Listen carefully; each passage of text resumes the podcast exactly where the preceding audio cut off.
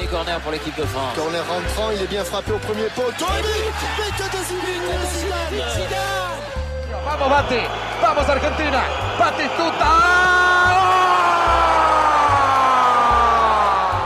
He's going to worry them again. It's a great run by Michael Owen, and he might finish it off. Oh, it's a wonderful goal! Frank de Boer speelt de bal. Heel goed naar Dennis Bergkamp. Dennis Bergkamp. Dennis Bergkamp neemt de bal.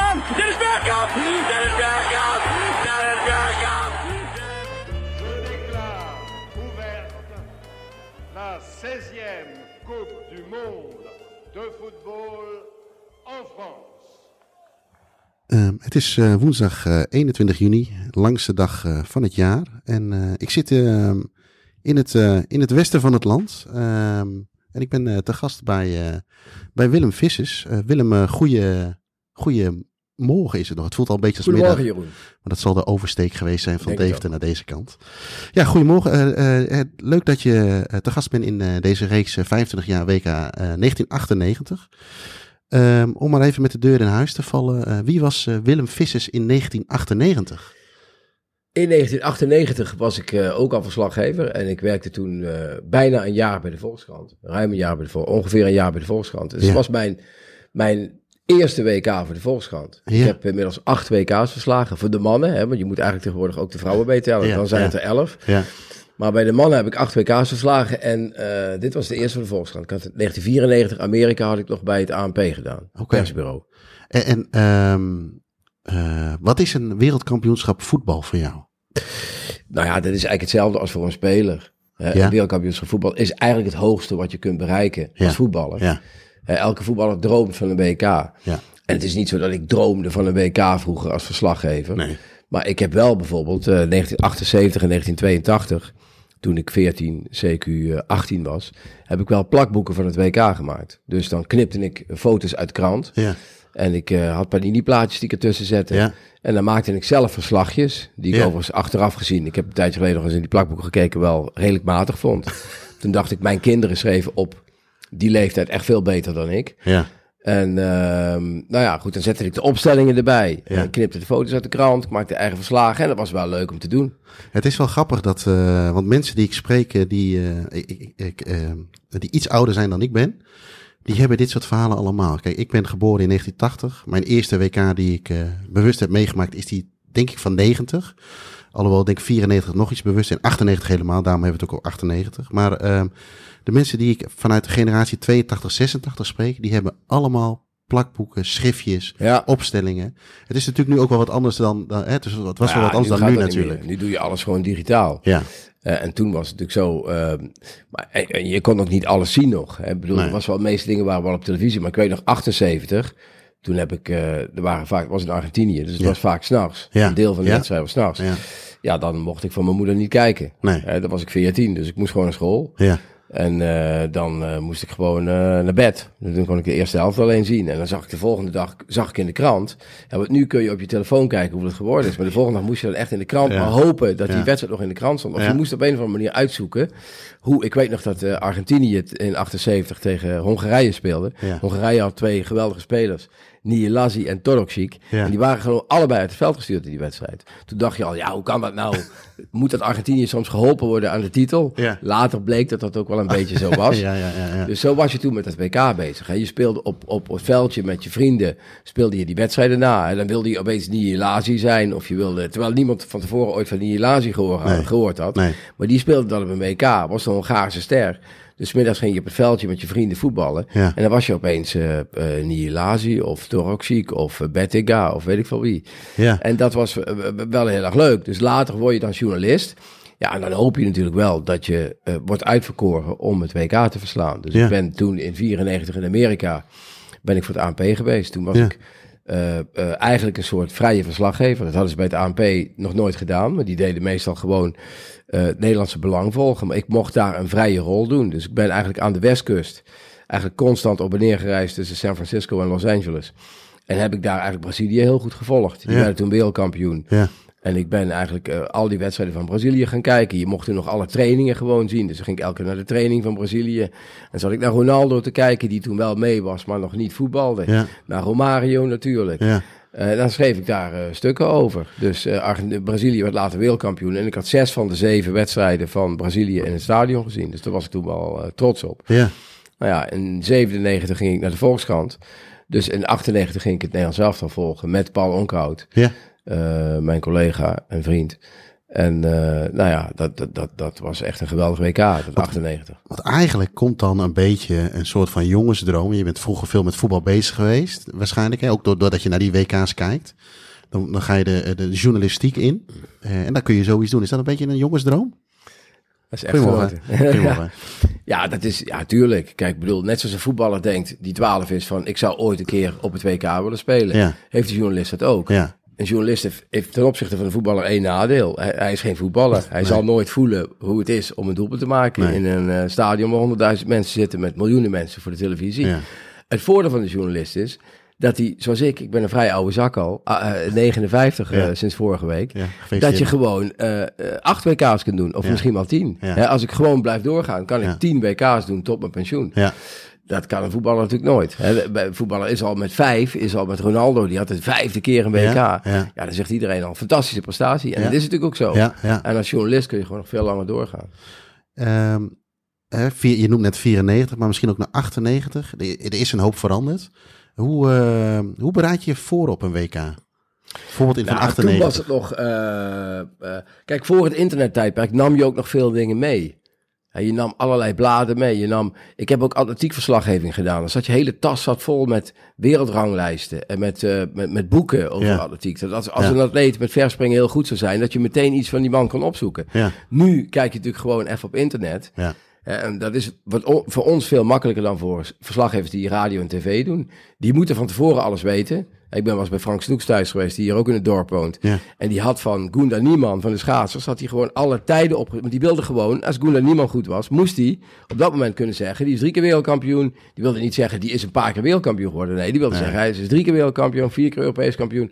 En wij kunnen natuurlijk heel vaak dingen nog opzoeken. ja, als ik een stuk ga schrijven in de krant, ik zit bij een wedstrijd en er is iemand die heel onverwacht heel goed is, ja, dan kan ik nog snel even wat dingen van hem opzoeken voor Ja. ik dat ga opschrijven. Dus je bereidt je voor, je leest veel, je gaat naar trainingen, je gaat naar wedstrijden, je probeert interviews te maken. Eh, en dan gaan ze al vier, vijf weken van tevoren komen ze bij elkaar. ja, Toen met Guus Hiddink. Eh, ik ben ook naar de Afrika Cup geweest. Ja. hè. Ik was jonge verslaggever. Ze zeiden, ga jij maar naar de Afrika Cup. Het Afrikaans voetbal is een opkomst. ja, Eh, het, eh, de Afrikaanse kampioenschap is in Burkina Faso. Nou, dat was een land waar ze in Nederland nog nooit van gehoord hebben. Ga er maar naartoe. En eh, maak maar een paar voorverhalen. ja, want je zegt de Afrikaanse voetbal was in opkomst. Hè? Volgens mij was in 96 Nigeria Olympisch kampioen geworden Ja. in, in, in Atlanta. Ehm, eh, we hebben in deze reeks hebben we, eh, pikken we wat landen, eh, stijlen eruit. Niet, niet helemaal tot in de treur hoe het tactisch zit, maar meer qua cultuur. Ehm, maar er is Afrikaans voetbal, want ik kan me nog wel herinneren, wat ik net zei, in 1990 kwamen er bijvoorbeeld heel veel landen. Wat jij net noemt met Burkina Faso, had ik met Costa Rica, eh Tsjechoslowakije. Nou ja, goed, dat lag nog wel relatief dichtbij, maar allemaal landen natuurlijk. En dan had ik, eh, en ik weet nog wel, 8 juni 1990, dat, ik ben op 8 juni ben ik jarig. 8 juni 1990 was eh, Argentinië-Cameroen. Nou, Argentinië kende ik een beetje van de verhalen uit de boeken, maar Cameroen er nooit van gehoord. Cameroen won. Ja, 1-0 hè. Oman Biek. Ja, en de keeper die een, eh, had hem kunnen hebben volgens mij. Ja, de kopbal van dichtbij. Maar hoe, hoe, eh, hoe stond het Afrikaans voetbal er op dat moment, ja, niet in 1990, maar het eind de jaren 90 voor? Nou ja, de verwachting was natuurlijk dat het Afrikaans voetbal een keer zou doorbreken. Ja. Iedereen zei, die Afrikaanse jongens, die voetballen nog op straat. Is een beetje zoals bij ons vroeger. Ja. Die zijn altijd met voetbal bezig. Ja. Die pakken 's ochtends een bal, die gaan voetballen op een, op, een, op een pleintje met allemaal hobbeltjes en weet ik veel wat, blote voeten. Dat was een beetje een cliché verhaal. Die trainen veel, die zijn er veel mee bezig. Dus het kan nooit niet anders dat ze ooit een keer wereldkampioen worden. Het enige is, het is altijd slecht georganiseerd. Hè, er was altijd gedoe. De, de ministers bemoeiden zich met de opstelling. Eh, er werd geld niet uitbetaald, dus de spelers die hadden er geen zin meer in. Het waren allemaal de clichéverhalen, maar de meeste van die clichéverhalen die klopten ook gewoon. ja. Het was gewoon heel slecht georganiseerd. Dus nu kreeg je, geloof ik, in dat WK kreeg je. Dus ik ging naar Burkina Faso eigenlijk om eh, eh, de grote landen, Cameroen. Ja, Eh, eh, Cameroen was natuurlijk toen een beetje, ja, die hadden in 94 ook meegedaan. Toen kregen ze met 6-1 op de broek van Rusland. ja, Met vijf goals van Salenko, nog steeds eh, Ja. het, het record Ja. in één wedstrijd. En nu was Cameroen, eh, eh, ja, niet echt favoriet, maar ja, men verwachtte er wel weer veel van. Ja. Die hadden natuurlijk in 90 tegen Engeland zo'n geweldige wedstrijd gespeeld. En, en, en men verwachtte vooral veel van Cameroen. Ja. En Tunesië deed mee. Nou ja, daar waren de verwachtingen niet extreem hoog van. Marokko deed mee. Maar ik ging vooral voor die donkere landen. Dat Ja. vond ik interessant. Ja. Ja, de Burkina Faso was toen een van de armste landen van de wereld. Die hadden nog nooit een eh, wedstrijd gewonnen op een Afrika Cup. Die speelden nu in eigen land. Ja, het is echt ongelooflijk. Ik heb nog nooit zo- zo'n extreme vreugde meegemaakt als daar. Echt, echt. Het was zo arm. Ze verloren hun eerste poolwedstrijd. Ja, Mensen dachten allemaal, nou ja, dat gaat helemaal niks meer worden. Toen hebben ze de tweede en de derde poolwedstrijd gewonnen. Ja, wat daar toen gebeurde, kun je je gewoon niet voorstellen. Nee. Je kunt je ook gewoon niet voorstellen hoe dat Afrikaans voetbal toen was. Eh, er zaten in het stadion gewoon mensen met radiootjes, met transistorradio's aan het oor. En iedereen dacht, ja, maar ze zitten er toch gewoon bij. Ja. Ze kunnen toch gewoon eh, zien. Ja. Maar die mensen kenden die spelers niet. Dus ze zaten met het radiootje aan de oor en zaten ze naar de commentator te luisteren. En die zei dan van Pietje is aan de bal en speelt Ja. hem nu naar Klaasje. En dan konden zij zo zien wie de spelers waren. En, en ze zaten in, zeg maar, in, niet echt in het oerwoud, maar in, in Ouagadougou, de al schitterende hoofdstad van, eh Burkina naam, Faso. ja. Zaten ze gewoon aan de kant van de straat met honderd man om een klein zwart-wit tv'tje met zo'n antenne die telkens omviel. En dan stond iemand de antenne weer recht eh, te houden. Ja, en, en, en als ze wedstrijden wonnen, stonden ze op vrachtwagens. En dan stonden ze echt zo wild te juichen dat je dacht van ja, eh, dit kan nooit goed gaan. En levensgevaarlijk En alleen. ik kocht altijd kaartjes, want die kostten 1 euro of zo. En er waren allemaal mensen bij mijn hotel, eh, jongens van de jaren 12, die dan eh, allemaal klusjes deden. Die je schoenen poetsten en die de koffers droegen en weet ik veel wat. En dan zei ik tegen die jongens, willen jullie naar een wedstrijd? En in het begin van het toernooi wilden ze niet eens naar Burkina Faso. Omdat die zo, ze schaamden zich voor hun eigen voetbalploeg. Goh. Dus dan zei ze, doe maar een kaartje voor Ghana of doe maar een kaartje voor dit. Ja. Nou, dan kocht ik kaartjes. Maar na twee wedstrijden, toen Burkina Faso begon te winnen, wilden ze graag kaartjes voor Burkina Faso hebben. Ja. Dus ja, de, de verwachting, het was een soort groeimarkt, dat Afrikaanse. Dat is van me. Groeimarkt, dat Afrikaans voetbal. En er zou ooit een moment komen dat ze echt gingen gloriëren. En Ja. dat is eigenlijk pas op het afgelopen WK gebeurd met Marokko, die de halve Ja, finale hebben bereikt. ja, die hebben eigenlijk de beste prestatie van Afrika verbeterd. Ja. Dat was tot dan altijd kwartfinale. Ja. Senegal had het een keer gehaald, Cameroen had het een keer gehaald. En, eh, Eh, Ghana? Tegen- nee, nee, nee, eh, Senegal, Cameroen. Ja, en Ghana, Tegen die hebben de kwartfinale ja, gehaald ja. tegen Uruguay met die hensbal van, Ja. eh, van Suarez. Dus die drie. En nu heeft Marokko dat verbeterd. Dus eigenlijk, eh, eh, eh, als je zeker kijkt naar de Afrikaanse invloed bij de clubs. Maar ja, je hebt natuurlijk afgrijzelijk veel spelers die voor Frankrijk spelen, of voor Engeland spelen, of voor dingen. En die hebben Afrikaanse roots. Maar die hebben gedacht, ja, op een gegeven moment, eh, Paul Pogba, zijn broer speelt voor Guinea, maar Paul Pogba speelt voor, Voor eh, Frankrijk. voor Frankrijk. En is het dan gek dat ik zeg dat eh, Marokko dan voor mijn gevoel ook nog een beetje een Europees-Afrikaans land is? Ja dat, moet, ja, dat is in principe wel zo, maar dat moet je daar niet zeggen. Nee, nee, bedoel, nee, eh, nee. Afrika is Afrika. Ja. En, en Marokkanen voelen zich ook eh, Afrikanen. Nee, maar meer qua kennis en kunde, zeg maar. Ja, de voetbal lijkt ja. ook wat meer op hier. Ja. En het is allemaal eh, beter georganiseerd. Maar ja, ik heb het altijd wel jammer gevonden dat het zo'n. Dat het vaak door de chaos een beetje. Want ik heb zo vaak meegemaakt dat de Cameroenese spelers die dreigden te gaan staken. Want de, de premies waren weer niet binnengekomen. Ja, ja. Togo heeft zelfs een keer bijna echt gestaakt op het WK. Die hebben één keer meegedaan. Dan denk je, nou, doe je mee aan het WK? Ja, de premies kwamen niet. Die Ja. werden dan achtergehouden door de bond. En dan zeiden de spelers, ja, we gaan niet spelen. En uiteindelijk gingen ze natuurlijk toch spelen. Maar dat heeft natuurlijk allemaal heel erg afgeleid van hun prestaties. Ja. Dus dat is wel jammer geweest. En ja, van het WK zelf, eh, daar, daar hebben die Afrikaanse landen niet echt een rol gespeeld. Hè. Eh, Nigeria deed nog wel aardig, maar die moest in de tweede ronde tegen, tegen eh, Denemarken. En werden de kansloos uitgeknikkerd. Ja. En Marokko deed het in de pool ook wel aardig. Die hadden toen wel een goede ploeg. Ik weet nog wel met Naibet en, en, en, en, en Haji. Ja. En dat waren wel grote spelers. Ja. Hè, maar die kwamen toch niet echt ver. En ehm, eh, ja, nou goed, dus ik, ik heb me meer geconcentreerd op de andere landen en vooral op het Nederlands elftal. Ja. Want ik was verslaggever Nederlands elftal Ja. en, en, en dat volgde ik. Overigens, jij noemde net een eh, eh, Marokko, Cameroen, Zuid-Afrika, Nigeria en Tunesië waren erbij. Ik hoorde jou net Ghana noemen, maar dat was voor mijn gevoel ook altijd zo'n jaren negentig. Ik keek de Afrika Cup eh, altijd, ik, het zal Eurosport geweest zijn, gok ik zo. Keek ik meestal wel. En dan was Ghana toen toch ook wel een groot land, Ja, voetballand. Ghana heeft, heeft, eh, ik heb toen ook eh, Abedi Pelé ontmoet. Ja, de, de, de, de grote ster toen. Ja. Zeg maar degene die in 93 in de Champions League finale, de laatste wedstrijd van Marco van Basten, Olympique Marseille tegen, tegen AC Milan, Ja. die de corner nam waaruit Basile Boli eh, scoorde. ja. Ja, dat was een geweldige voetballer. Die heb ik daar ook gesproken toen. Ja. En het was een, een, een ster. En Ghana had heel veel heel goede spelers. Hè. Die hadden, eh, eh, hoe heet die, ehm, van Frankfurt toen. En die hadden natuurlijk- Okocha. Ja, die kwam iets later. Okocha was eigenlijk, nee, die was er toen ook al. Ja, Okocha is een van mijn favoriete spelers. Ja. Hè, eh, een geweldige speler. Alleen, eh, maar die was Nigeria, was niet Ghana. Okocha Oh, je hebt gelijk, ja. Dat was Ja. Nigeria inderdaad. Nee, maar goed, Ghana had ook heel goede spelers. Er was ook een paar van die jongens die, die, eh, die in Duitsland heel goed in de competitie speelden. Maar Abedi Pelé was echt een grote ster. Ja. Die was ook genoemd naar de Pelé. Ja. En, en zijn zoon spelen natuurlijk nu nog allemaal in het nationale elftal van Ghana. Ja. Die, die Andrew, Aye- Andrew Ayew of Ayef, sommige mensen zeggen het een beetje anders. Ja. Maar die zijn allemaal zijn zoons. Dus die, die, die alleen op, op, op, op eindtoernooien, of die haalden ze niet. Het komt ook natuurlijk omdat ze maar relatief... Ik heb vorig jaar de bondscoach, toen Nederland tegen Senegal moest... de bondscoach van Senegal een tijd gesproken. Die zegt ook, wij hebben natuurlijk wel maar vijf plekken op het WK. En Afrika heeft meer dan 50 landen, net zoveel als Europa. Ja. Eigenlijk er scheelt maar één land, geloof ik. Ja. Maar Europa krijgt 13 plekken of zo bij WK. En Afrika krijgt er vijf.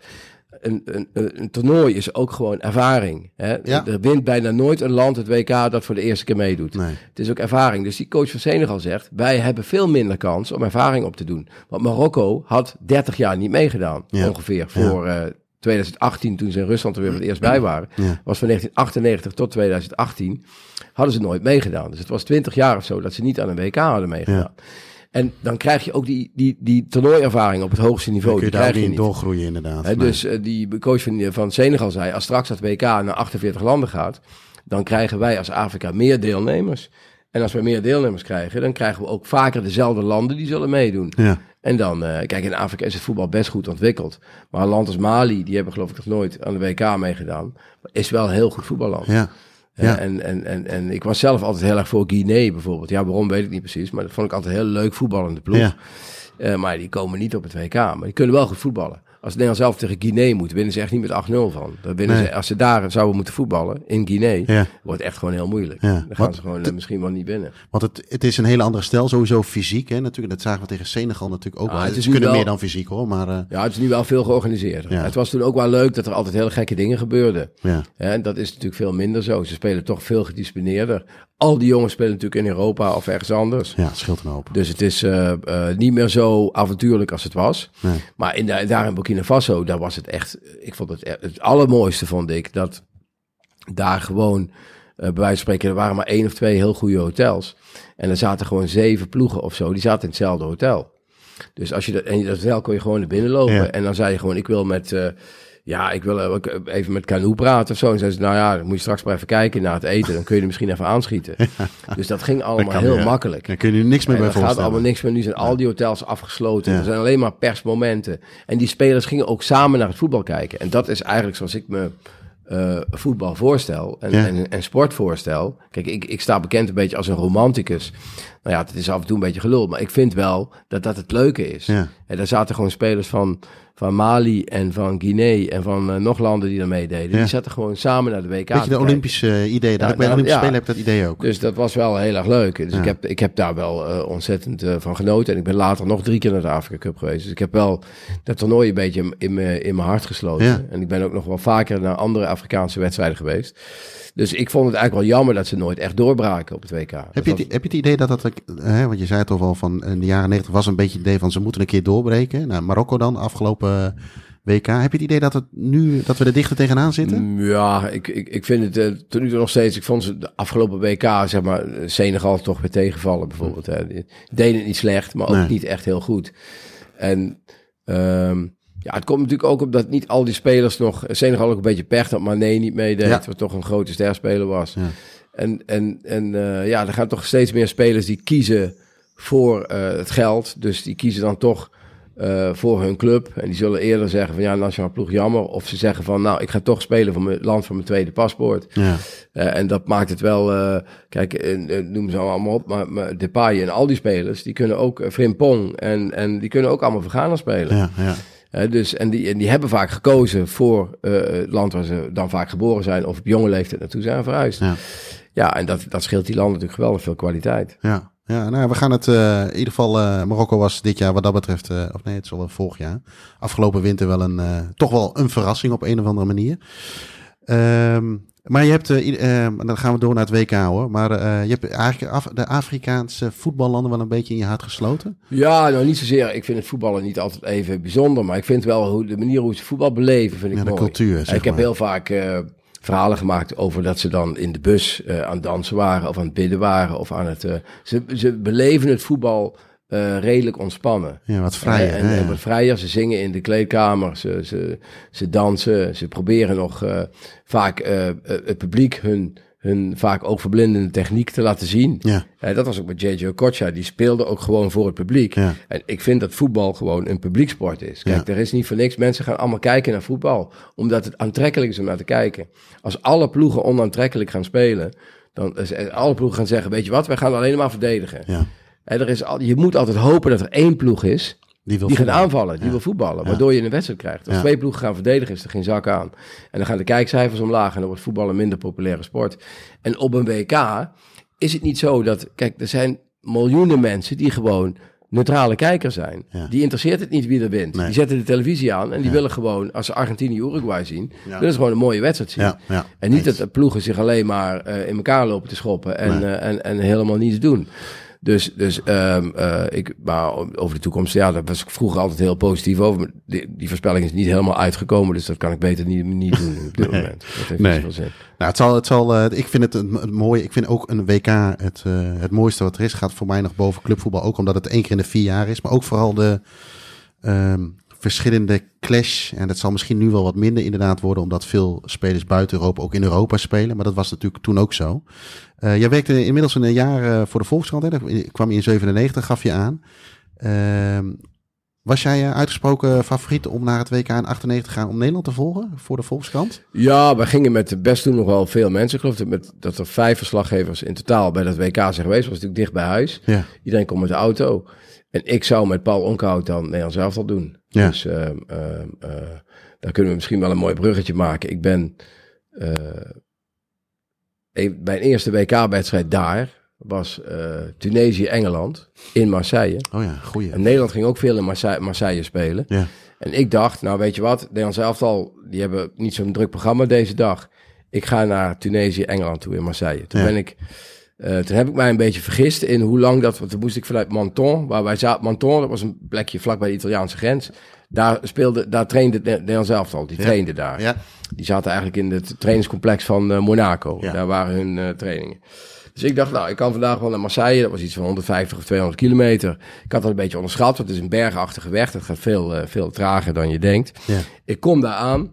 Eh, ik ben eigenlijk een beetje aan de late kant. Ja. Ik zet mijn auto eigenlijk op een parkeerplaats daar, vlakbij het stadion. Ja, ja. Vlakbij het stadion, op een, op een weg zal ik maar zeggen. Nou, oké. Die wedstrijd loopt helemaal uit de hand. Voor, voor die wedstrijd kom ik eigenlijk al een beetje in de, in de rellen terecht. Ik moest een beetje tussen de rellen door naar het stadion toe. Er waren dus, zeg maar, eh, eh, inwoners uit Marseille. vaak van Noord-Afrikaanse afkomst. Die vochten met Engelse supporters. Ja. Dat liep helemaal uit de hand. Ja. Nou goed, die wedstrijd eindigt in 2-0 voor Engeland. Glenn Hoddle was daar bondscoach.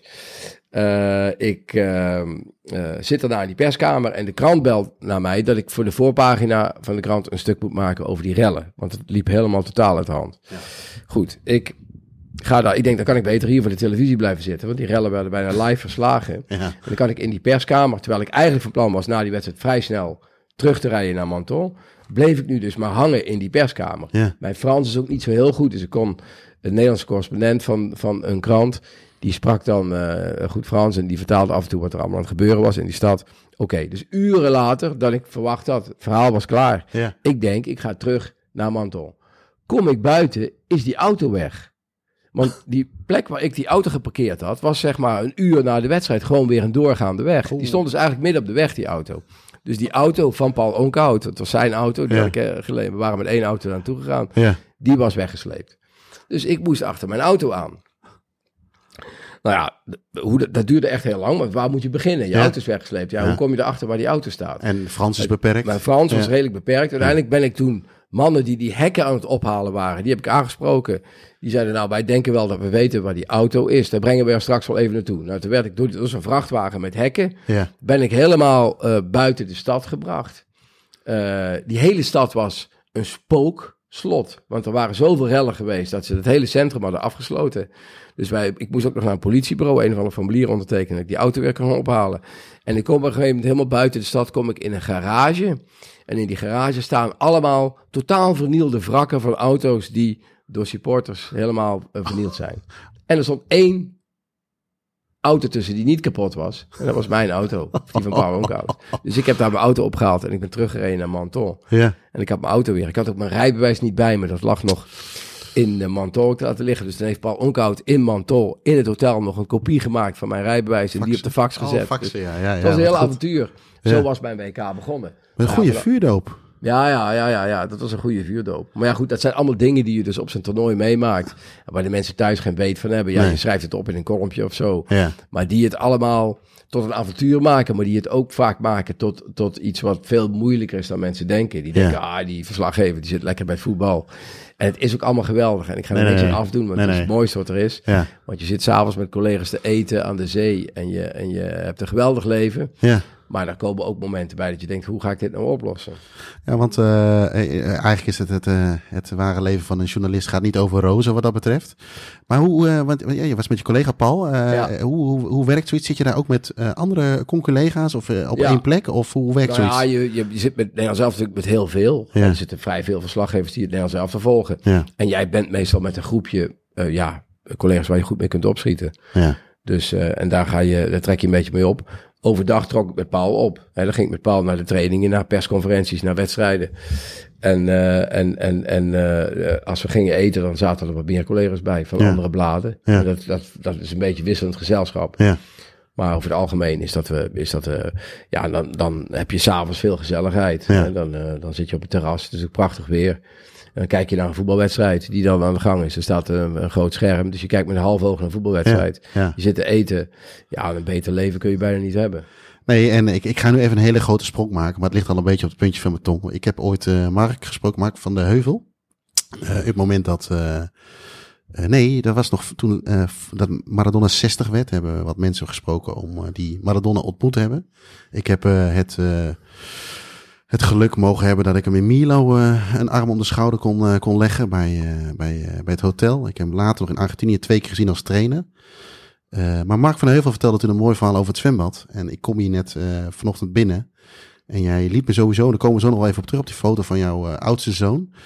Eh, maar toen vertelde je ook van, ja, ik heb hem ontmoet. En toen viel het bij mij, bij mij, doe het altijd even Ja, voor dat is dezelfde ontmoeting. Het is dezelfde ontmoeting Die hebben wij allemaal volledig uitgemolken, deze ontmoeting. Ja. En we hebben er talloze stukjes over Ja, geschreven. maar hoe, ik, ik wil het toch nog even één keer terughalen voor de mensen die het niet, ge- niet weten.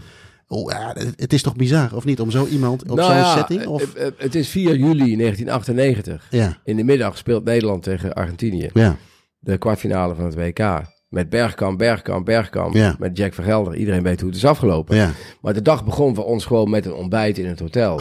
We zitten daar een beetje te lummelen. Want vaak is die dag van de wedstrijd een beetje... eh, ja, dat, die, wachten, wachten, wachten. Nou, dat viel deze keer wel mee. Want die wedstrijd was in de, in de namiddag. Ja, Eh, ik weet niet precies hoe laat hij begon. Maar ik denk om een uurtje of vier of zo.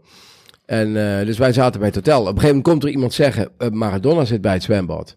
Nou, in het begin dachten wij nog, ja, dat zal wel. Maar toen gingen we op een gegeven moment kijken. Toen bleek inderdaad dat Maradona bij het zwembad zat. Ja. Met, met zijn entourage, zou ik maar ja, zeggen. ja, En eh, nou ja, eh, eh, toen was hij, nog niet zo lang daarvoor had hij op journalisten geschoten. Dus iedereen zei van, niet te dichtbij komen, dus want dan schiet hij misschien. Maar uiteindelijk gingen wij één voor één toch een handtekening halen van Maradona. ja. Dat, dat, dat moest gewoon. En ik had niet een papiertje bij me of zo, maar ik had mijn agenda. En daar zat een foto van mijn oudste zoon in. Die Ja. was in maart geboren. Dus Ja. drie maanden later ging ik naar het WK. Mijn vrouw had een foto opgestuurd. eh, van, die stuurde dan af en toe een foto op hoe die gegroeid was. Oh ja. Want je had nog niet de Geen telefoon. WhatsApp, nee. Geen. WhatsApp, dat je Nee. even een fotootje stuurde. Of een eh, spraakgesprek, of weet ik veel wat. Dat bestond allemaal niet. Nee, Dus we hadden af en toe gewoon ouderwets via de telefoon contact. ja, En nu had zij dus eh, een foto opgestuurd. En daar heb ik zijn handtekening op laten zetten. En vervolgens ontsponsord daar. Hij ging in het zwembad hele rare eh, sprongen maken. ja, Eh, eh, waarschijnlijk was hij onder invloed van, van drugs. ja, En dan viel hij op zijn buik en dan moest hij heel hard lachen. Dus hij probeerde dan bijvoorbeeld een salto achterover te doen vanaf de rand van het zwembad. En dan viel hij heel hard op zijn buik. ja. En dan ging hij een beetje satanisch lachen, alsof hij dat allemaal heel erg leuk vond. En op een gegeven moment was het ook nog zo dat zij op onze bedjes zaten. Ja, ja je, hebt natuurlijk, je kunt die bedjes niet claimen, maar wij waren even weg geweest, kwamen terug. Zaten Maradona en Co, die zaten op onze bedjes. Dus Ja. wij gingen, ja, daar lagen onze handdoeken. Dus wij dachten, nou ja, goed, wij gaan daar ook gewoon zitten, want Ja. er liggen onze handdoeken. Ja. Dus toen zaten we eigenlijk gewoon langs het zwembad, naast Maradona. Gewoon een beetje, voor zover wij dan eh, Spaans, probeerde hij een beetje een gesprekje aan te knopen. En op een gegeven moment was het ook nog zo dat, we hadden toen nog zo'n Nokia-telefoon. Zo'n draagbaar eh, dingetje, die Rutte nou nog heeft, maar die hadden wij toen al. En eh, die, eh, toen was, toen was iemand aan het bellen met mijn telefoon. Dus ik zeg op een gegeven moment tegen zo'n man, ik zeg, ja sorry, maar je bent met mijn telefoon aan het bellen. En toen zei een andere in die entourage, die zei toen, ja, eh, oh, zei die man, sorry, sorry, sorry. En zei een andere in die entourage, zei, het is wel een gesprek naar Japan. Weet je wel, alsof het een heel duur gesprek was. En toen begon Maradona ook heel hard te lachen. Dat vond hij een heel erg leuke grap. Dus dat was een beetje het verhaal. En, Ja. en, het, en die dag, die vloeide dus automatisch over in, eh, in, in die overwinning op Argentinië. Ja. Die, die, waarbij wij echt nog, eh, eh, toen was het, die was, de wedstrijd was op een zaterdag, dus we hoefden, toen had je nog, nog geen website. Dus ik hoefde toen eigenlijk niet meteen te tikken na afloop van de wedstrijd. Nee. Hè? Dus ik, ik, ik had eigenlijk, zat ik een beetje gewoon als een, ja, gewoon wel journalist, maar wel gewoon rustig naar die wedstrijd te kijken. Ja. En ik weet nog dat ik met een paar collega's, eh maar Bergkamp speelde echt slecht die wedstrijd. Die speelde gewoon echt slecht in onze ogen. Ja. En, en dus wij zaten van Hiddink, wissel die Bergkamp toch. Wissel die Bergkamp toch. Ja, en even later maak Ja. ik Bergkamp. De rest is geschiedenis. Ja. Dus ik heb later ook vaak tegen Hiddink gezegd, dat is nou waarom jij Daar coach bent geworden. Ja. En wij gewoon domme journalisten zijn geworden. Ja, ja. Maar eh, eh, op meerdere redenen dus een eh memorabele Memorabele dag. dag. En er kwam nog één ding bij. Dat we s'avonds teruggereden naar, eh naar Mantor. Dan moesten we nog 200 kilometer rijden. Ja, En eh, toen verloren de Duitsers met 3-0 van Bulgarije Ja. op die dag. ja, Dat ja. was dezelfde dag, dus toen, toen zeiden we echt van dit kan we. En toen waren we nog meer. Ik ben nu, ik ben eigenlijk best wel pro-Duits, want Ja. ik, ik ben bijna op de grens geboren, dus ik ben helemaal niet anti-Duits. Maar dat ze toen met 3-0 van Bulgarije verloren, Ja. vonden we toch wel leuk. Dus het was eigenlijk een, een bijna ideale dag in het leven van een sportjournalist. Ja, een beetje rivaliteit, eh, sportieve ri- rivaliteit met je buren, dat mag nog steeds wel wat mij betreft. Ehm, Oké, nou ja, even terug naar het begin. Eh, jullie zitten in Frankrijk. Eh Nederland zelf zat in, voor de eerste wedstrijd met België, zaten ze nog in, in Parijs. Hè? In een volgens mij wel redelijk luxe hotel. Ja, in Versailles volgens mij. Versailles. Ben je, ben je trouwens ook in, bij de trainingskamp geweest vooraf in Lausanne in, in. Zwitserland? Ja. Wa- wat, voor, ehm, eh, wat voor groep was het? Ja, nu kunnen we zeggen een goede groep, maar op dat moment, wat voor gevoel had je ja, er toen dat was natuurlijk, ja, dat was wel een, eh, een, een groep die natuurlijk eh, gewoon goed was. Ja. Er waren veel goede spelers. Ja. En je had wel het idee dat ze... eh, kijk, in 96 was het natuurlijk misgegaan op het EK. Met Davids die naar huis gestuurd was en noem maar op. Ja. Je had wel het idee, als dit, als dit zich gaat pakken, dan zijn, zijn, zijn ze wel heel goed. Ja, want je had Hij zat natuurlijk... natuurlijk Kluivert die top was. Ze Ja. hadden natuurlijk Bergkamp, ze hadden Cocu, ze hadden Seedorf, ze hadden Davids, ze hadden eh, Frank de Boer, ze hadden Jaap Stam, ze hadden Michael Reiziger. Je kunt oneindig doorgaan. hè, ja. Wat een goede ploeg dat was. Dus je wist eigenlijk wel van als dat zich een beetje gaat pakken. Eh, en daarom vi- viel het ook tegen, die eerste wedstrijd eh, tegen België. Ja. Ook op mijn verjaardag, eh, 13 juni. Er zijn vaak hele grote wedstrijden gespeeld, maar toen niet zo. Nee. Hè, 13 juni, eh, Nederland-Spanje, 5-1. Ja, ja. Nederland-Frankrijk 4-1 in 2008. Ja, dat is maar toch toen was het 0-0, een Kluivert die rode kaart. Ja, En dat was natuurlijk wel een tegenvaller. ja, Hè, want want, want eh, ja, de pool was in de basis natuurlijk niet zo heel erg moeilijk. Met ook nog Mexico en, eh, en Zuid-Korea. nee, Dus dat moest allemaal wel lukken. Maar, maar de, de bedoeling was toch om die eerste wedstrijd te winnen. ja, En, en wat speciaal daar was, was, er zat een week tussen. Dus ze speelden op een zaterdag tegen eh, België. En de volgende wedstrijd was weer pas op zaterdag. En dat was tegen Zuid-Korea. ja, ja, Dus eigenlijk moesten wij de hele wedstrijd schrijven. Dat is dan wel vaak moeilijk als je het alleen het Nederlands elftal doet. ja, Je moet de hele week... En, en dan heb je nog in, in de basis weer mazzel dat die uh, Kluivert dan rood krijgt. Heb je een verhaal? Nu moest Hiddink toch iets gaan bedenken van wat ga ik doen ja. om uh, dat Ja. op te lossen.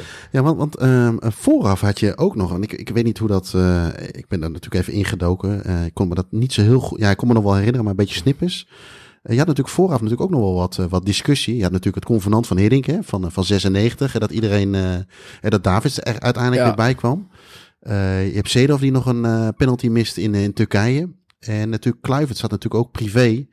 Was Ja. ook een discussie. Eh, wat, wat kun jij van die... eh, uiteindelijk is het allemaal eh, goed Nou gekomen ja, in de groep, maar wat kun je daarvan herinneren? eh, Ja, nou ja, dat, dat, van Zeder van die penalty, dat, dat, dat was sneu voor hem. Maar dat, eh, er werd natuurlijk veel over gediscussieerd. Freek de Jong ging er zelfs een liedje over zingen. ja. Kluivert had privé natuurlijk problemen, maar, maar ik heb geprobeerd dat wel altijd een beetje te scheiden. En, en eh, eh, ik weet nog dat we ooit in die tijd eh Kluivert interviewden en hem ook probeer, ook over die privésituatie wat dingen ontlokte. En dat hij echt wel een beetje niet meer gewoon niet meer goed wist wat hij moest zeggen. En dat ongemakkelijk. Zedorf eigenlijk naar hem toe kwam. Aan dat tafel zaten we van die tafeltjes voor die interviews. Mhm. En dat Zedorf naar hem toe kwam en me eigenlijk als een soort oudere broer daar weghaalde. We zeiden van nu is het genoeg geweest en nu gaat Kluivert gewoon mee. Ja. Maar goed, dat was allemaal niet zo. eh, eh, kijk, je zag gewoon wel dat. ehm, eh, ik weet wel nog tijdens dat trainingskamp in Zwitserland. Dat was dus eigenlijk. Toen had ik aangevraagd om te interviewen Koeman en Rijkaard. Die waren allebei toen assistent van Hiddink. Ja. Dus dan kon je. Je kon dan spelers of trainers kon je aanvragen. Meestal, eh, trainers die deden dat meestal niet. Maar toen in dit geval kon dat. Dus ik had die twee allebei aangevraagd. Maar Koeman had een beetje een hekel aan de Volkskrant in die tijd. Oké. Dus die zei, ik had ze allebei aangevraagd, moest je een formulier invullen. Koeman en Rijkaard spreken. Eh, waarom had hij een hekel aan de Volkskrant? Ja, omdat de Volkskrant een paar keer heel negatief over hem geschreven had. Onder meer bij zijn afscheidswedstrijd eh Feyenoord Lazio Roma in augustus 1997. Daar hadden ze hem een beetje weggezet als een eh, iets te dikke, trage eh, speler. Daar kwam het eigenlijk op neer. Ja. Dat was de week overigens dat ik begon bij de Volkskrant. En toen was meteen Koeman dus boos op de Volkskrant. Nou, Ja. Koeman zei, ik, ik, ik wil niet met de Volkskrant praten. Dus ja, je kunt op je hoofd gaan staan hier. Maar, eh, dus ik ging vervolgens naar Rijkaard toe. Ik zeg, ja Frank, als jij nou ook niet met de Volkskrant wil praten, dan wordt het een heel kort verhaal. Ja. Hij zei, Rijkaard, ik eh, wil wel best met jou praten. Ga maar zitten en eh, nou, een gesprek. En ik weet nog dat hij toen ook eh, heel erg over mijn zoon doorging. Want Rijkaard wilde altijd wel praten, maar nooit te veel zeggen. Ja, ja, ja, En die vond het allemaal gedoe de pers. Ja. Dus die begon een beetje over, ja, hij zegt, hij vroeg zoiets van, heb je ook kinderen en zo. Er kwam een beetje ter sprake in het begin van het gesprek. Zei, ja, ik heb net een zoon, die is net twee maanden oud. En eh, is het dan niet moeilijk om weg te gaan? En, eh, dus die ging, op een gegeven moment moest ik hem echt een beetje afkappen van, ik wil nou even wel wat dingen bespreken die met voetbal te maken hebben. Ja. Want anders heb ik straks nog niks. Nee. Dus, maar voor de rest was die voorbereiding altijd wel relaxed. hè. Je had dan, eh, we, we- hebben heel vaak in Zwitserland gezeten voor zo'n toernooi. En ja, dan zat je met, eh, met wat collega's en s'avonds kon je, ging je eventjes wat drinken, wat eten. En, eh, en, je, en je schreef best wel veel verhalen, want er moesten altijd bijlages vol. Dus je had het wel druk, maar je had natuurlijk nog niet zoveel wedstrijden. Dus Nee. je kon, qua reizen zat je gewoon elke morgen. Had een hotel dicht bij het veld. Je reed naar het veld toe en s'avonds reed je terug. Je ging tikken en als je om nu of acht, negen je stuk had ingeleverd, ging je even eten. Ja. Dus dat trainingskamp was verder niet zo eh, heel schokkend. En ik had wel veel verwachtingen van het WK van Nederlands zelf. Ik vond het echt een goede ploeg Ja. in potentie. En Hiddink had die problemen opgelost met Davids en Ja. zo. Ja. Dus die gingen gewoon spelen. De vraag was altijd een beetje of die Zedorf of Jonk opstelde. Ja, dat waren klopt. vaak een beetje de, de discussies. De ene keer stelde die Zedorf op en de andere keer stelde die Jonk op. En voor de rest deed dat elftal het eigenlijk wel, eh, ja, wel heel goed. Hè. Die, die wedstrijd in België, dat was dan even een tegenvaller. Maar daarna, ja, Korea werd opgeveegd. Ja. 5-0. Met Cocu in de spits. Eh, met Cocu in de spits. Mexico ging eigenlijk ook heel goed. Tot ze in de laatste paar minuten die overwinning nog weggaven. ja. Maar goed, ze waren door. Tweede ronde, eh, Joegoslavië. Eh, met enige moeite gewonnen, maar wel verdiend. Met Ja. de goal van Davids. Ja. Wel dat Bergkamp nog op die Mijatovic ging staan. Ja, had een rode En kaart had, kunnen hebben. tegenwoordig met de. VAR was dat gewoon een rode kaart geweest.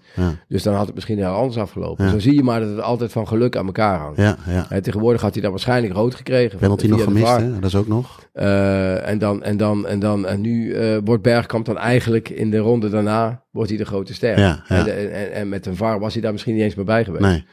Hoe, Dus, hoe eh, bereidde jij, want je, zei al veel lezen. Eh, ik hoorde ook iemand in deze reeks zeggen, eh, dat was volgens mij Riepke Bakker, die zei van, eh, en, en Joris van der Wier, Joris, Joris had het over eh, Marcelo Salas. We hadden ooit een keer gehoord, hey, Salas is een goede spits, maar daar hadden we niks van gezien. Chileverde is een gekke keeper, die scoort, die scoort vrije trappen en penalties. Eh, maar dat kwam ook, en nu hebben we het eerder genoemd, we zoeken het op. We horen iets over een speler, hè, eh, en, en de dolfijn in, in Brazilië, dat hij dat, dat balletje hoog houdt. Dan ga je zoeken. Maar toen had je dat helemaal niet. Nee. Eh, hoe was dat voor jou? Voor, eh, want je, je, je hebt je Nou, Nederlands elftal, maar je hebt ook je tegenstanders. Ja. Nou, schrijf ik je wel, ja, die tegenstander kon je wel dingen over lezen natuurlijk. Ja. Je kon wel dingen, je had, Zeker je had België natuurlijk, eh, Je had trouwens. natuurlijk al die voetbalgidsen. Kijk, Ja. Toen had je al die voetbalgidsen, die nam je allemaal mee. Ja, Dus je had acht van die voetbalgidsen of zo bij je, van de, van de Voetbal International en van, de, van allerlei andere bladen. ja, Die nam je mee en daar stonden natuurlijk allemaal stukjes in over die spelers van de tegenpartij. Maar Ja. ik moet wel zeggen, ik, ik ben wel een eh, heel erg intuïtieve schrijver. Kijk, Ripke is altijd heel erg met cijfers en met dingen bezig. Zeker, ja. Ik totaal niet. Nee. Ik vind allerlei dingen uit, ja, maar ook allerlei statistieken uit het verleden, dat, dat, ja, die zullen ooit een keer gebroken worden. Ja. Dus da- da- daar heb ik wel in mijn achterhoofd zitten, maar dat vind ik niet zo belangrijk. Nee. Ik ga gewoon zitten, ik ga kijken naar een wedstrijd en ik schrijf vanuit gevoel, schrijf ik er iets over. Ja. Dus dat, dat, dat vergt ook, en zeker als je wat meer ervaring hebt, vergt dat minder voorbereiding dan, eh, Ja. dan dat je al die cijfers uit je kop gaat zitten leren. En dan heb je, heb je Joegoslavië, heb je gewonnen met eh, wat fortuin, maar dat hoort ook een beetje bij een toernooi. Ehm, de, de, de, de uitzending van eh, Pierre van Hoordonk, die komt na deze uitzending overigens, maar ik heb hem toevallig gisteren gesproken. Die zeiden, en dag één van het trainingskamp stond er één woord op het bord, wereldkampioen. Wereldkampioen worden dus eigenlijk. Eh, maar goed, dat kun je zeggen, maar je moet er ook een bepaald geloof in hebben. Wanneer had jij het geloof in het toernooi van, hey, dit kan wel eens wat worden? Nou, niet zozeer wereldkampioen. Want kijk, dat zijn we nog nooit geweest. En Nee. ik vermoed ook niet dat we het ooit worden. Wordt heel lastig. Dus eh, eh, ik heb nooit zo, en dat hoeft voor mij ook helemaal niet. Nee. Kijk, ik vind voetballen is voor mij, ehm, kijk, 98 heb ik met heel, denk ik met heel veel plezier aan terug, omdat ze mooi voetbalden. ja. Kijk, dit afgelopen WK heb ik van het Nederlands elftal niet genoten. Eigenlijk op enkele minuten na. Ja, alleen die laatste tien minuten in Ja, de... toen ze echt alles of niets speelden. Ja. Wat eigenlijk ook weer niets met, met, met, Met eh, voetbal te met maken Nederlands eh, voetbal te maken Nee. had. Maar in 98 speelden ze gewoon heel goed. Ja. Als je nu nog die wedstrijd ziet, hoe goed die spelers technisch waren. Als je gewoon alleen al keek naar de aannames van Ronald de Boer. Ja. Hoe die een bal aanneemt. Hoe die een bal afschermt. Ja. Hoe die kijkt waar zijn medespeler staat. Dat hij al weet waar die bal naartoe moet. Als je die goal ziet tegen Brazilië in de halve finale. Hoe Ronald de Boer hem voorzet. Hoe Kluivert hem inkopt. Ja, als een qua- soort van ja. de power die in die kopbal ligt. Ja. Hè, dat je eigenlijk al onderweg ziet. Ja, dit wordt gewoon een goal. Dat kan niet anders. Ja. Die wedstrijd alleen tegen Brazilië, die ik later ook nog eens nagekeken. Want wij in Nederland altijd denken van ja, we hadden moeten winnen. Maar achteraf is dat gewoon een heel gelijkwaardige wedstrijd. Ja. En dan hebben we die penalties verloren. En misschien hadden we die strafschop moeten krijgen. Maar inderdaad, was hij er misschien niet in gegaan. Ja, Maar dat is gewoon een heel gelijkwaardige wedstrijd. Die Brazilië ook had kunnen winnen. ja. Want die ging ook een keer alleen op de keeper ja. af. Dat, eh, Ronaldo met David. dat, eh, Davids toch op een geweldige Ja. manier eh, hem van scoren afhoudt. Ja. Maar dat was gewoon, dat elftal speelde gewoon echt goed voetbal. Ik denk als ik puur naar het Nederlands elftal kijk, dat, dat ik van dat, van de WK's die ik zelf in het stadion heb meegemaakt, van dat WK overal het meest genoten heb. Ik heb natuurlijk ook wel genoten van de wedstrijd tegen Brazilië in, in Zuid-Afrika. Of van de wedstrijd tegen Spanje in, eh, in Brazilië. Ja. Ja, dat zijn natuurlijk allemaal geweldige wedstrijden geweest. Maar als je gewoon het gemiddelde niveau kijkt, was dat gewoon het beste Nederlands elftal. Beter weet- dan in 2000 ook? De EK? Ja, EK maar dat is een. EK, is niet zo belangrijk, is in Nederland. Een Ja. EK is echt veel minder dan een WK. Ja. WK staat echt, vind ik, mijlenver boven, boven een EK. Hoewel in Europa wel over het algemeen de sterkste landen zitten. Nee, ik snap wat je is, bedoelt. is, eh, je is- kunt een 18 in Brazilië tegenkomen, ik noem maar wat. Hè? ja, Dus, en eh, eh, al die andere landen. We hebben de laatste WK natuurlijk helemaal niet tegen Europese landen gespeeld, de laatste WK's. Bijna niet. We hebben Nee, in 2014, in 2014 hebben we tegen één Europees land gespeeld. Dat was tegen Spanje. ja, verdomd. Daarna inderdaad. kreeg, je, Ja. daarna kreeg je Australië, je kreeg eh, eh, eh, Chili, Chili, je Mexico, kreeg of, eh, Mexico, Costa Rica. Costa Rica Ja. Argentinië, Brazilië. ja, En dit WK was het eigenlijk ook wel zo. Je kreeg Senegal, Ecuador, Qatar, Verenigde Staten. Verenigde Staten En en Argentinië. Argentinië. Deze week hebben we zelfs heel, dus we hebben de laatste twee WK's waar we meegedaan hebben, maar één Europees Ja. land getroffen. Is stilgestaan. Dus in die zin vind ik een WK ook veel mooier. Ja. Hè? Er is veel meer, er is veel meer avontuur, Ah, veel kijk, meer. ik, ik, ik, doe het niet meer, maar ik heb hem hier voor me liggen. Eh, maar hier begon het vroeger al mee. Ja, ja. Hè, eh, plaatjes. panini-plaatjes. En dan zat je altijd, eh, Peru en zo was het mooiste. Hè? Dan dacht je van, ja, wat zien de spelers er anders uit? Wat zijn die mooi? En wat hebben ze mooie shirts aan? En dus een WK is gewoon tien keer zo mooi als een EK. Maar 98 vond ik echt prachtig voetbal. Ja. Als je de goals ook ziet, kijk, iedereen heeft het altijd over die goal van Bergkamp tegen Argentinië. Maar die 1-0. Die geweldig, Die maar die van 1-0, Kluivert, Ja. hoe ze, die, hoe ze combineren, hoe Kluivert die bal afmaakt. Hoe Bergkamp met zijn hoofd een beetje zo ingetrokken. Ja. Hè, en gaat een beetje zo half zitten en dan kopt hij die bal door naar Kluivert. Hoe de boer die aanval opzet. Ja, het is gewoon een fantastisch doelpunt. Waar zat jij op dat? Jij zat natuurlijk in het stadion, maar... eh, stadion, zeg maar, wij zaten eigenlijk precies voor waar Bergkamp scoorde.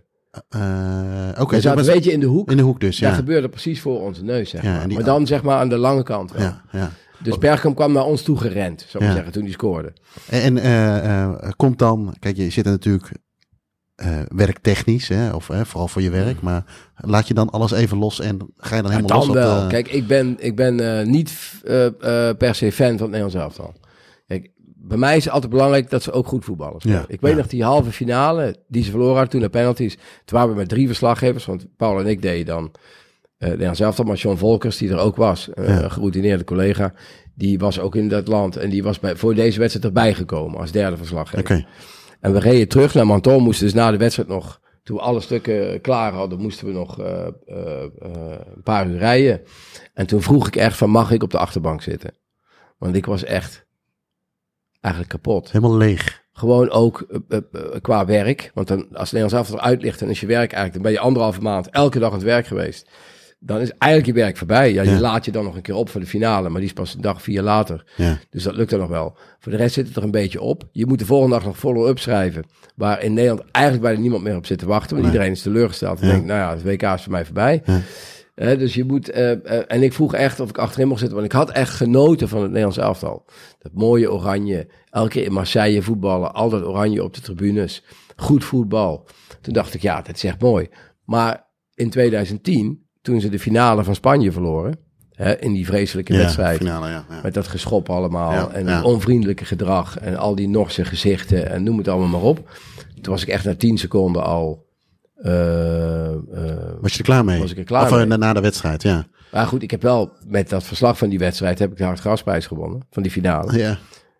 Dus dat levert mij 7.500 euro. En dat kunstwerk op wat daar hangt. Oh, ja, ja, ja. Dus achteraf gezien is dat wel de best betaalde wedstrijd geweest. die ik ooit beschreven heb. Ja, Hè, waarin ik bijna, een bijna Rooney-achtig salaris, als je kijkt naar, het, naar, naar de tijd waarin je dat stuk geschreven hebt en die prijs die je ervoor gekregen Ja. hebt.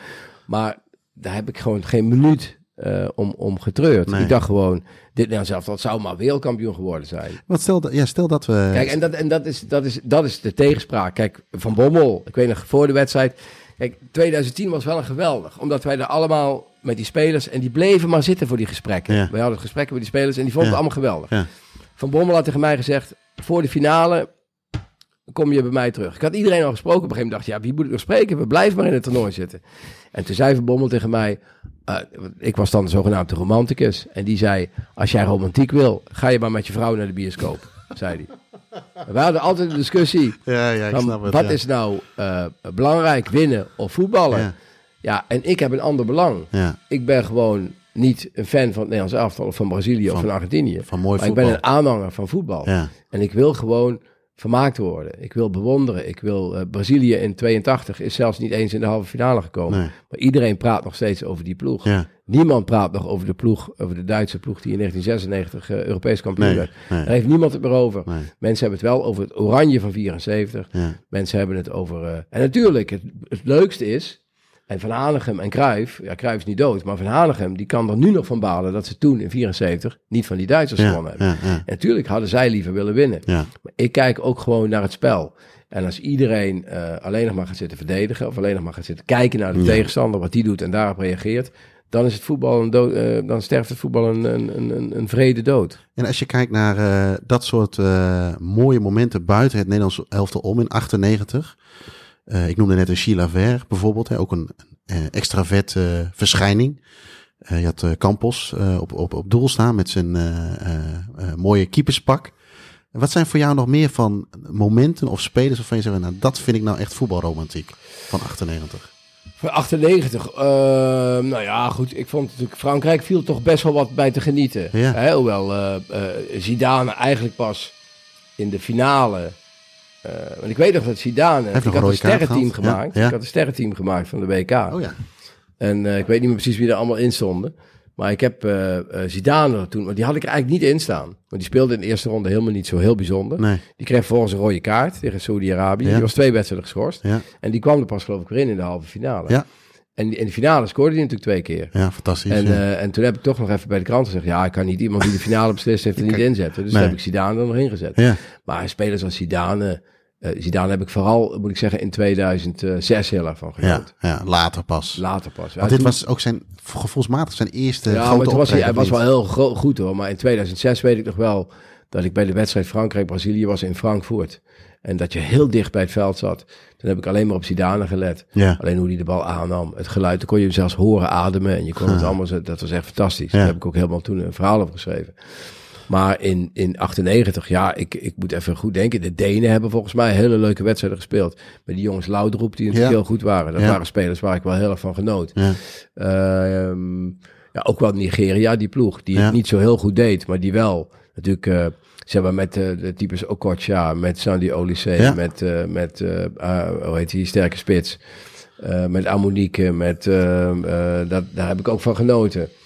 En eh, ja, Brazilië had natuurlijk een beetje de pech dat, eh, dat Ronaldo, die het daar eigenlijk moest doen, hè, die in 94, moet ik de deur even dicht doen? Of? Nee hoor, nee, nee, nee, zeker niet. Niet. Ronaldo had in Dit is 94, overigens de tandarts die we op de achtergrond horen, Ja. toch? Ja. Ronaldo had in 94, was hij 17, Ja. voordat hij naar PSV ging, Ja. had hij nog niet gespeeld op het WK. Was hij wel mee. Hij heeft geen, minuut, geen minuut gespeeld. Nee, nee. Ik heb hem wel zien frisbeeën met, eh, met Romario.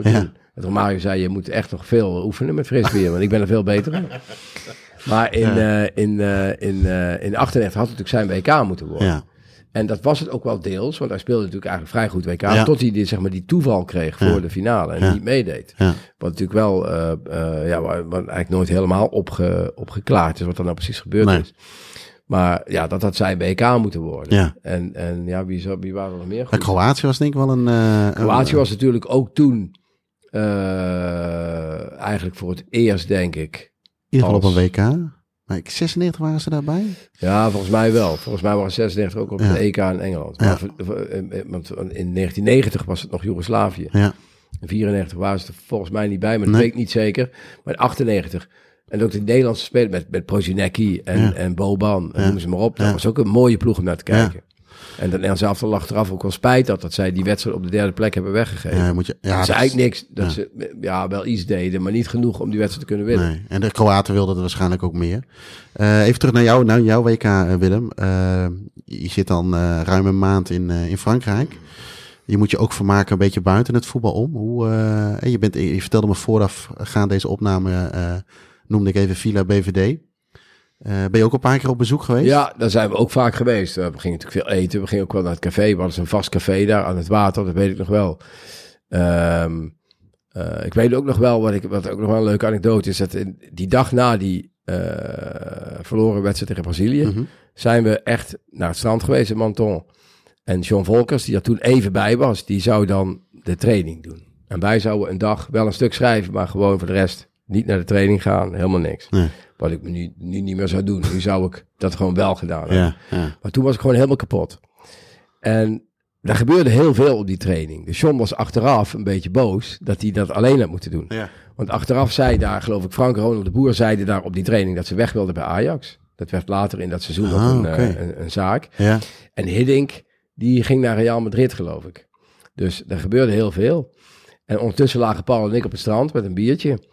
En ehm, raakten wij onze sleutel kwijt van de auto. Wij lagen op het strand en op een gegeven moment waren we onze autosleutel kwijt. Eerst ben je auto kwijt, nu de sleutels. Ja, Eerst de auto kwijt, nu waren we de autosleutel kwijt. En dat was met een Winston Bogarde sleutelhanger, zat eraan. Dat had, eh, ik geloof, eh Nationale Nederland, de sponsor of zoiets, die hadden Ja. van die sleutelhangers. Ja. En wij, de, de sleutel van, van Paul, die zat aan een Winston Bogarde sleutelhanger. Dus wij hebben zelfs nog op een gegeven moment zo'n riek gehuurd daar op het strand, om het hele zand door te zoeken of die sleutel daar niet een keer ergens lag. Ja. Nou, de sleutel was niet meer te vinden.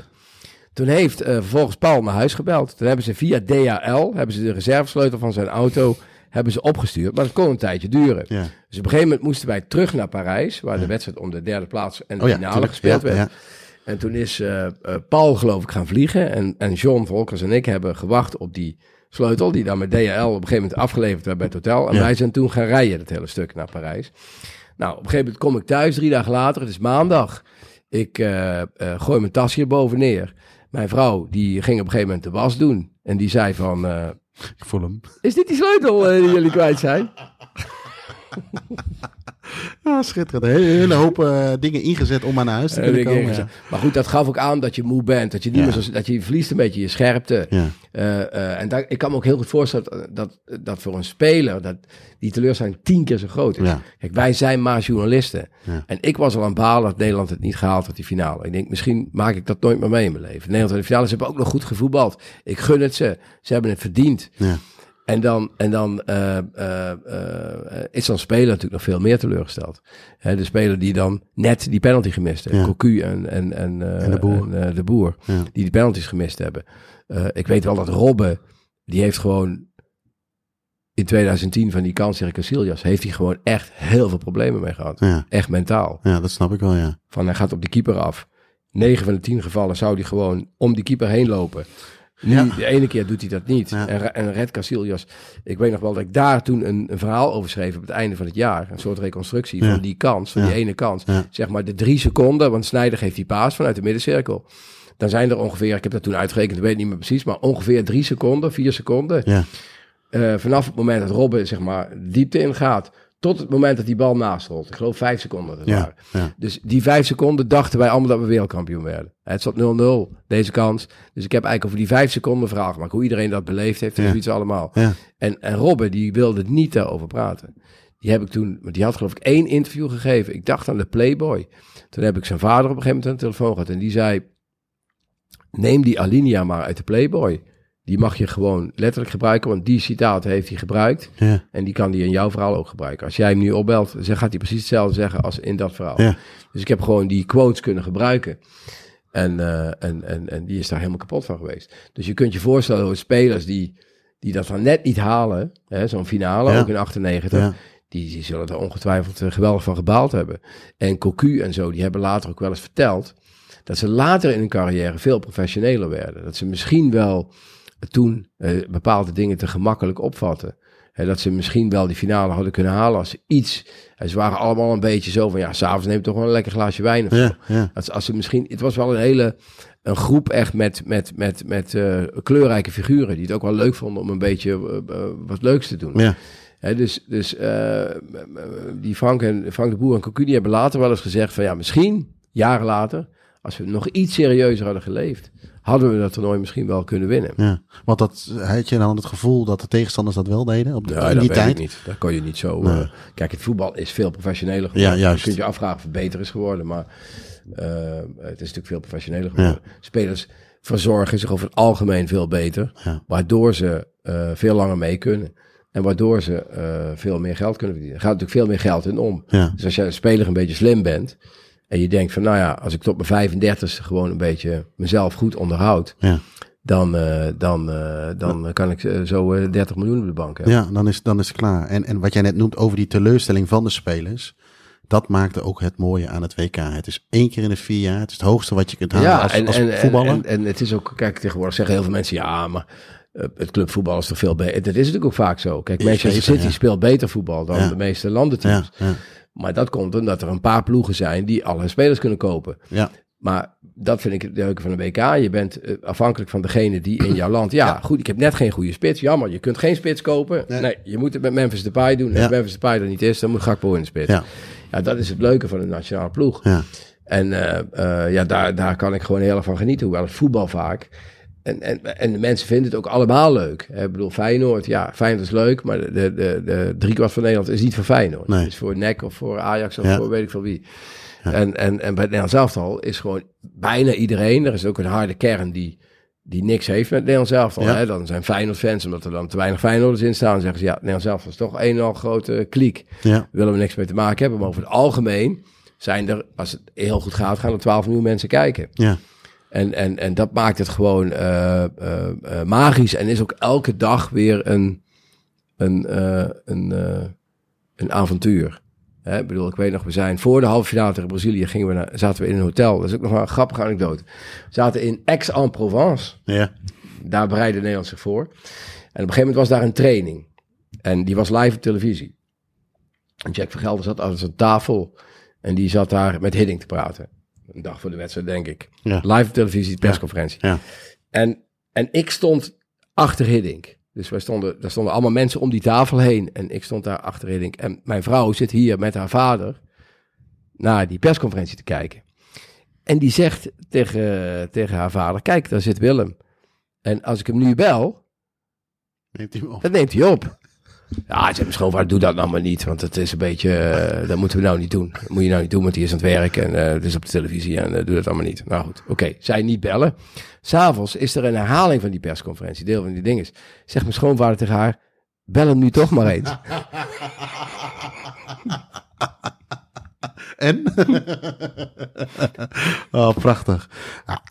Als ik je zo een beetje hoor, Willem, is dit misschien van die Jij noemde 11 WK's, zei je, met Nou, vrouw- drie, ik heb er drie voor vrouwen gedaan. Ja. Ik zit altijd, ik, ik vraag me wel eens af soms in mezelf van, van wat vond ik nou van die acht van de mannen, dus Ja. zeg maar 94, eh, Amerika 98, Frankrijk 2002, ben ik in Korea geweest, 2006 Duitsland, eh, 2010 Zuid-Afrika, 2014 Brazilië, 2018 Rusland, 2022 Qatar. Ja, Wat vind ik nou de mooiste? nou ja. dan heb ik eigenlijk, dan, dan vind ik Frankrijk wel een van de mooiste. Maar ik kan eigenlijk voor elke wel iets zeggen waarom ik het heel mooi vond. Kijk, het helpt natuurlijk mee dat Nederland heel goed speelde, denk ik. In, ja, in maar ik heb bijvoorbeeld in 2018 in Rusland, Ja, heb ik het geweldig naar mijn zin gehad. Terwijl Nederland daar niet meedeed. ja. En waar zat dat, dat daarin dan? Nou, dat je toch een beetje tegenop ziet. Ik ging helemaal alleen. Er was niemand van de krant. Ik ben de enige dagbladverslaggever die het hele toernooi geweest is. Want ik zeg altijd bij de krant. Bij de krant zeggen ze, ja, het is veel te zwaar voor jou. Je hebt een gezin.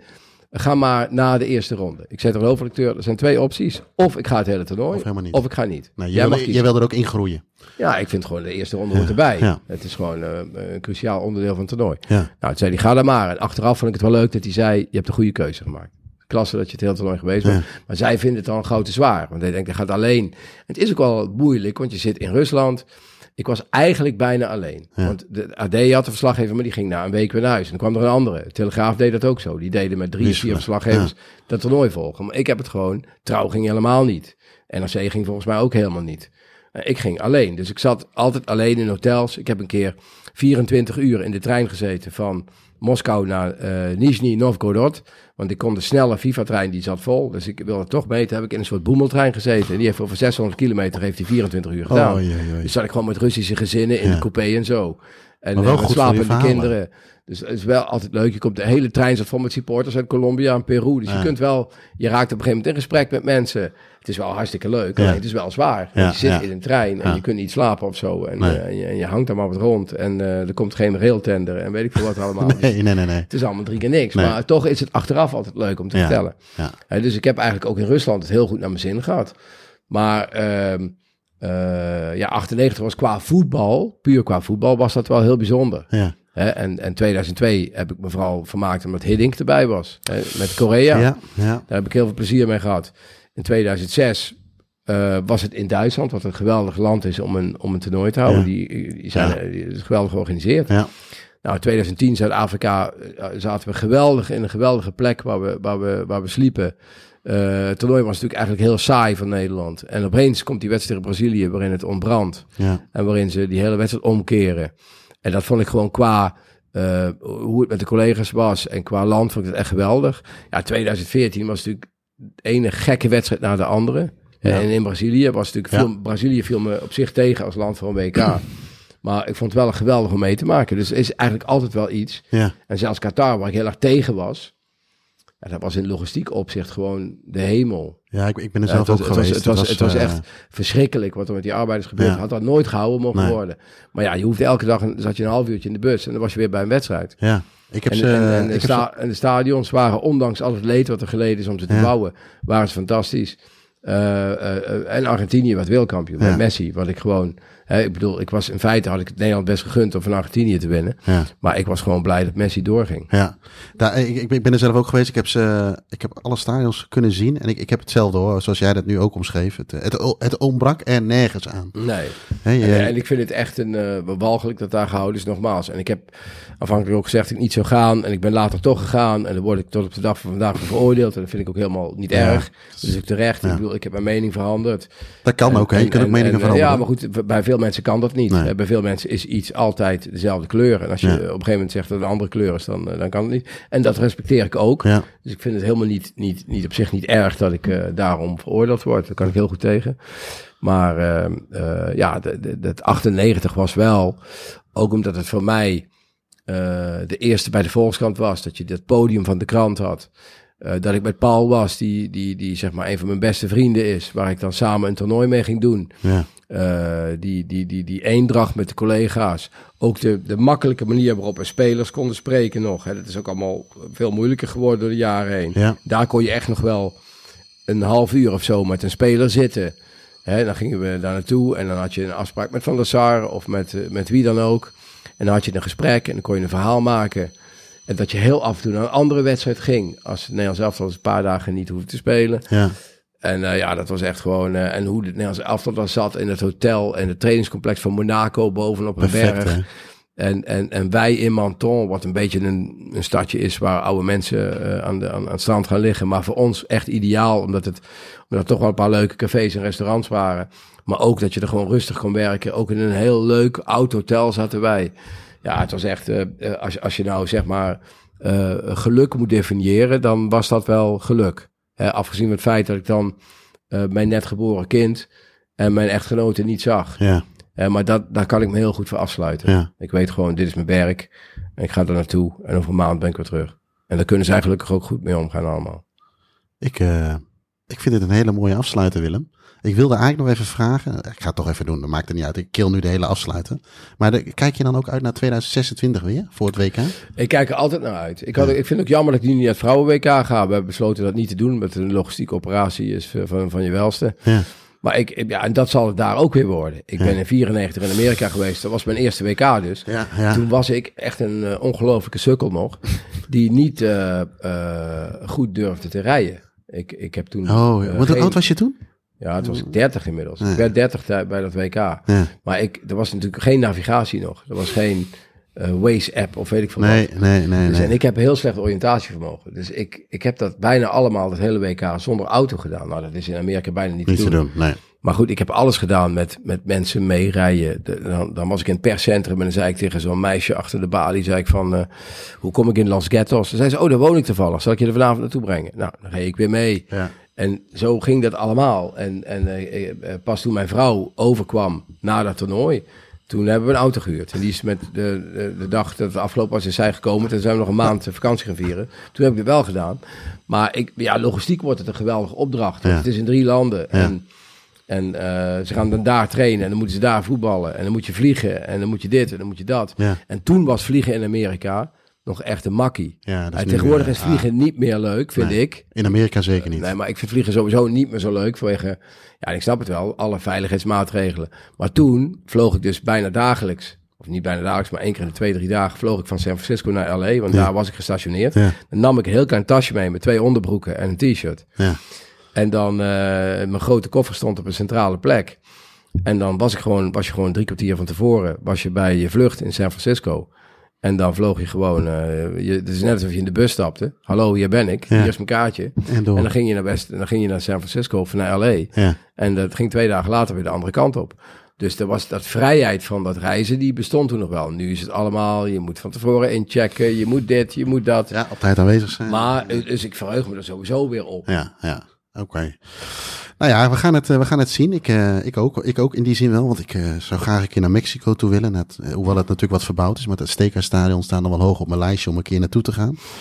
Eh, dus maar we gaan het zien. In ieder geval eh, eh, bedankt voor je mooie verhalen over vroeger, eh, 1998. 25 jaar geleden inmiddels. Willem, nogmaals dank. Dank voor je gedaan. gastvrijheid. En eh, wie weet tot de volgende keer. Oké. Bedankt voor het luisteren naar deze aflevering. Vergeet niet op deze podcast te abonneren om op de hoogte te blijven voor nieuwe afleveringen. Vragen, tips of opmerkingen over de podcast kunnen gestuurd worden naar podcast.staantribune.nl. En voor vragen over boeken en magazines verwijzen we jullie graag door naar www.staantribune.nl.